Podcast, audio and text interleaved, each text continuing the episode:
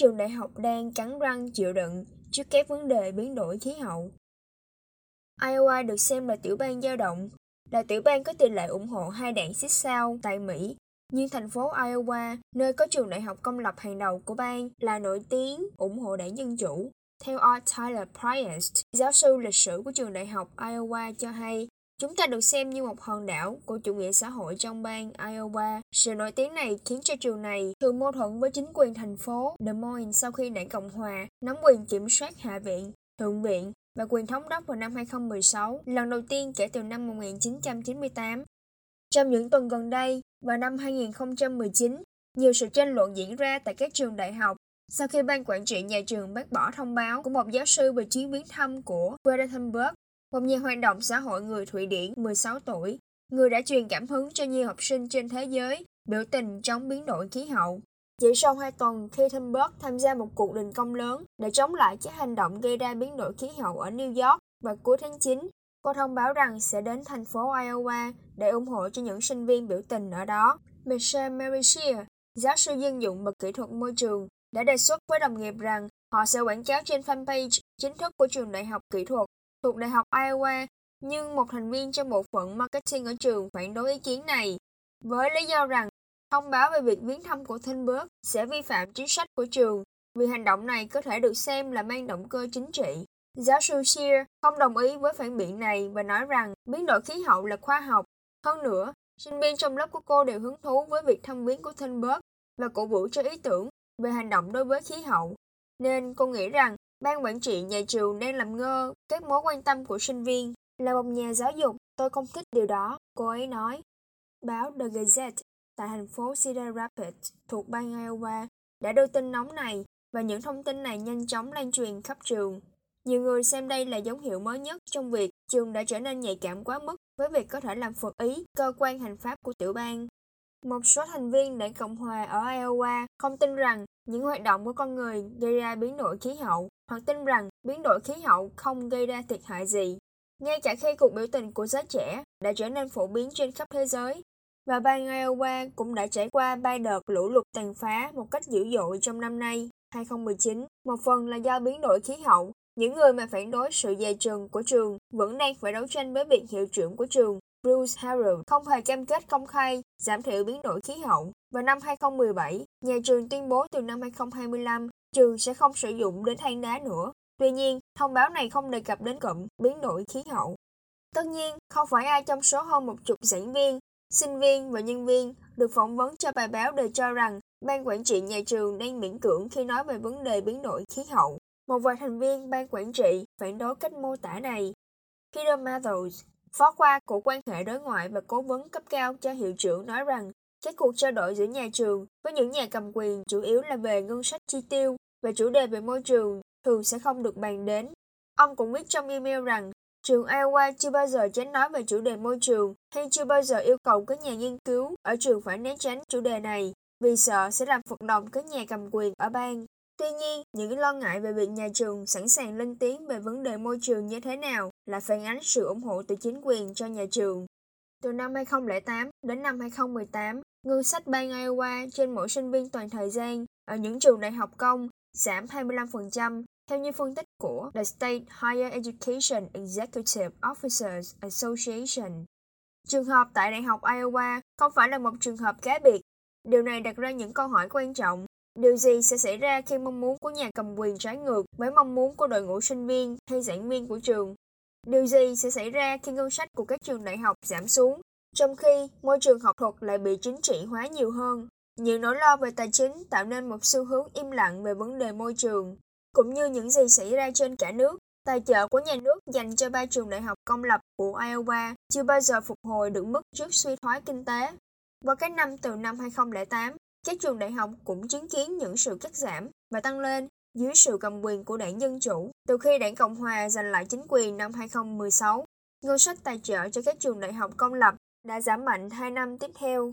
Vào năm 2018, cơ quan hành pháp tiểu bang đã chi 41 triệu đô la Mỹ, ít hơn 8% so với quỹ tài trợ cho ba trường đại học trong tiểu bang mà họ nhận vào năm 2017. Chi phí cắt giảm hiện đang dần ổn định hơn. Thêm vào đó, năm 2017, cơ quan hành pháp đã cắt bỏ ngân sách của hai trung tâm nghiên cứu lâu đời về biến đổi khí hậu của Đại học Iowa, Trung tâm Nông nghiệp Bền vững Newport và Trung tâm Nghiên cứu Môi trường khu vực và toàn cầu. Các chính trị gia đảng Cộng hòa ban đầu cũng đề xuất loại bỏ Trung tâm lũ lụt của Đại học Iowa trước khi đồng ý ở mức cắt giảm 20%. Chúng tôi nhìn thấy những gì xảy ra với trung tâm Leopold. Irish là nhà di truyền học về ngôn của Đại học Iowa và là đại diện UI của Hội đồng Quản trị Trung tâm Leopold.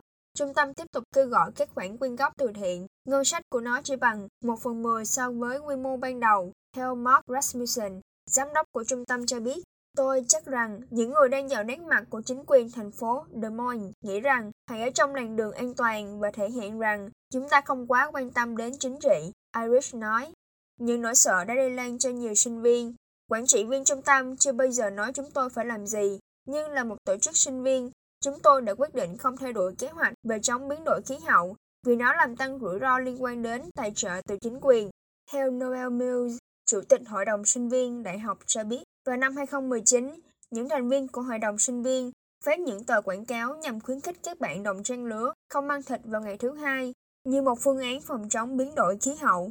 Hành động này đã gây ra sự phản ứng dữ dội khi những người chăn nuôi phàn nàn với hội đồng quản trị của tiểu bang, cơ quan giám sát của trường đại học. Hội đồng sinh viên đã lùi bước. Tôi không nghĩ rằng việc này sẽ khiến cho các nhà cầm quyền bỏ phiếu không cho việc tăng tiền tài trợ, nhưng chúng tôi sẽ không muốn liều lĩnh làm điều đó. Mills cho hay, chúng tôi không thể ưu tiên thực hiện kế hoạch như vậy mà không quan tâm đến khả năng tài chính của trường đại học. Sinh viên thúc đẩy hành động vì khí hậu. Kể từ năm 2015, nhiều người được phỏng vấn cho bài báo này cho hay những kế hoạch lớn liên quan đến khí hậu của trường là do sinh viên, không phải những người quản lý đề xuất và thực hiện.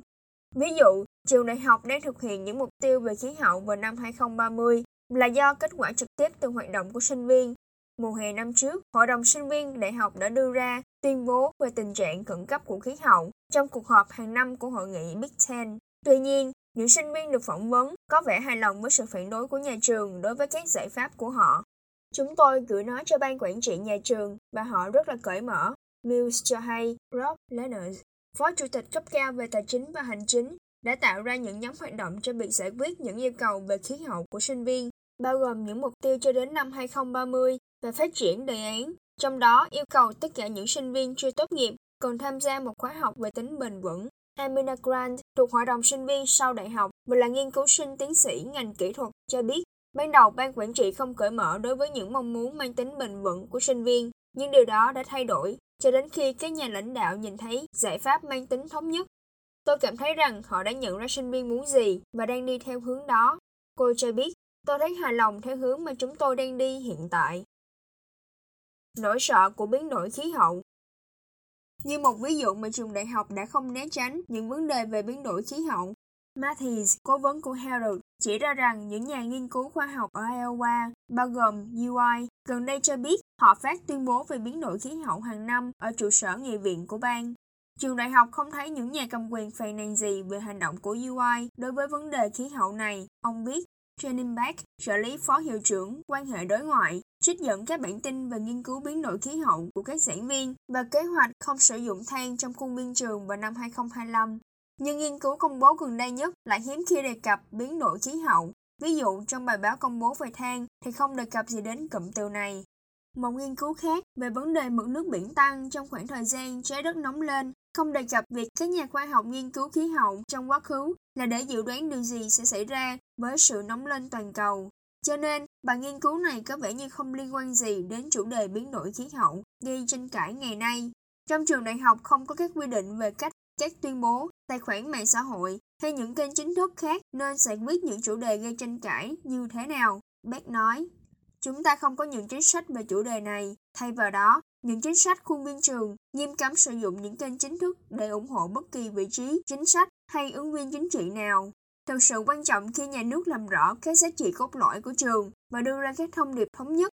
Theo Christian Baco, một nghiên cứu sinh ngành kỹ thuật môi trường và đồng chủ tịch Quỹ Phát triển Bền vững, như thường lệ, ai cũng hiểu rằng ban quản trị trường đại học công thường hay cố gắng phi chính trị nhất có thể. Theo như Chris Marcicano, một trợ lý giáo sư thỉnh giảng học về chính trị giáo dục tại trường cao đẳng Davidson ở North Carolina, Việc lo ngại đi ngược lại quan điểm của đảng chính trị không phải là không có cơ sở. Ông chỉ ra rằng Ủy ban thống đốc của hệ thống trường đại học North Carolina, nơi mà đảng Cộng hòa chiếm đa số, đã quyết định đóng cửa ba trung tâm nghiên cứu vào năm 2015. Giám đốc của một trong ba trung tâm này thường xuyên chỉ trích về chính sách đảng Cộng hòa của bang. Tờ báo The Chronicle đã liên hệ với những nhà lãnh đạo của Iowa House và Ủy ban phân bổ ngân sách Thượng viện và Hạ viện về giáo dục để hỏi về quan điểm trong việc gây quỹ cho giáo dục sau đại học mà không một ai phản hồi. David Sputnik, một giáo sư kỹ thuật dân dụng và môi trường của Đại học Iowa, nghĩ rằng những người lãnh đạo đã né tránh và cẩn trọng khi nói về biến đổi khí hậu. Mặc dù họ nói rằng họ nói vẫn xử lý như thường lệ đối với vấn đề gây tranh cãi về mặt chính trị. Điều khác biệt là niềm đam mê mà sinh viên mang đến cho chủ đề này, và điều này khiến cho trường đại học trở nên khó khăn hơn trong việc lặng lẽ xoa dịu các nhà tài trợ và cố gắng thực hiện các công việc liên quan đến khí hậu trong tầm kiểm soát. Thật vậy, mặc dù một số sinh viên và giảng viên đã thúc đẩy trường làm nhiều hơn nữa, hoàn toàn không sử dụng than ngay tức thì, thì thay vì đợi đến năm 2025, một số khác cho rằng UI đã làm đủ rồi, nhưng chỉ không công bố cho những công việc đó mà thôi. Joe Bowcom có góc nhìn từ cả hai phía. Ông là giám đốc tiếp cận cộng đồng của Trung tâm Nghiên cứu Môi trường khu vực và toàn cầu. Trung tâm này sẽ mất chi phí tài trợ của nhà nước trong năm 2022. Ông cũng là thành viên cấp cao của đảng Dân Chủ trong Ủy ban phân bổ ngân sách của Thượng viện Iowa. Mặc dù Bowcom cho rằng các trường công lập e dè khi bàn về biến đổi khí hậu, ông không nghĩ đây là cách tiếp cận đúng đắn. Tôi không cho rằng ngân sách được tài trợ của trường đại học liên quan đến biến đổi khí hậu. Ông nói, lời khuyên của ông với những người lãnh đạo, hãy lên tiếng về vấn đề biến đổi khí hậu và tự hào về điều đó.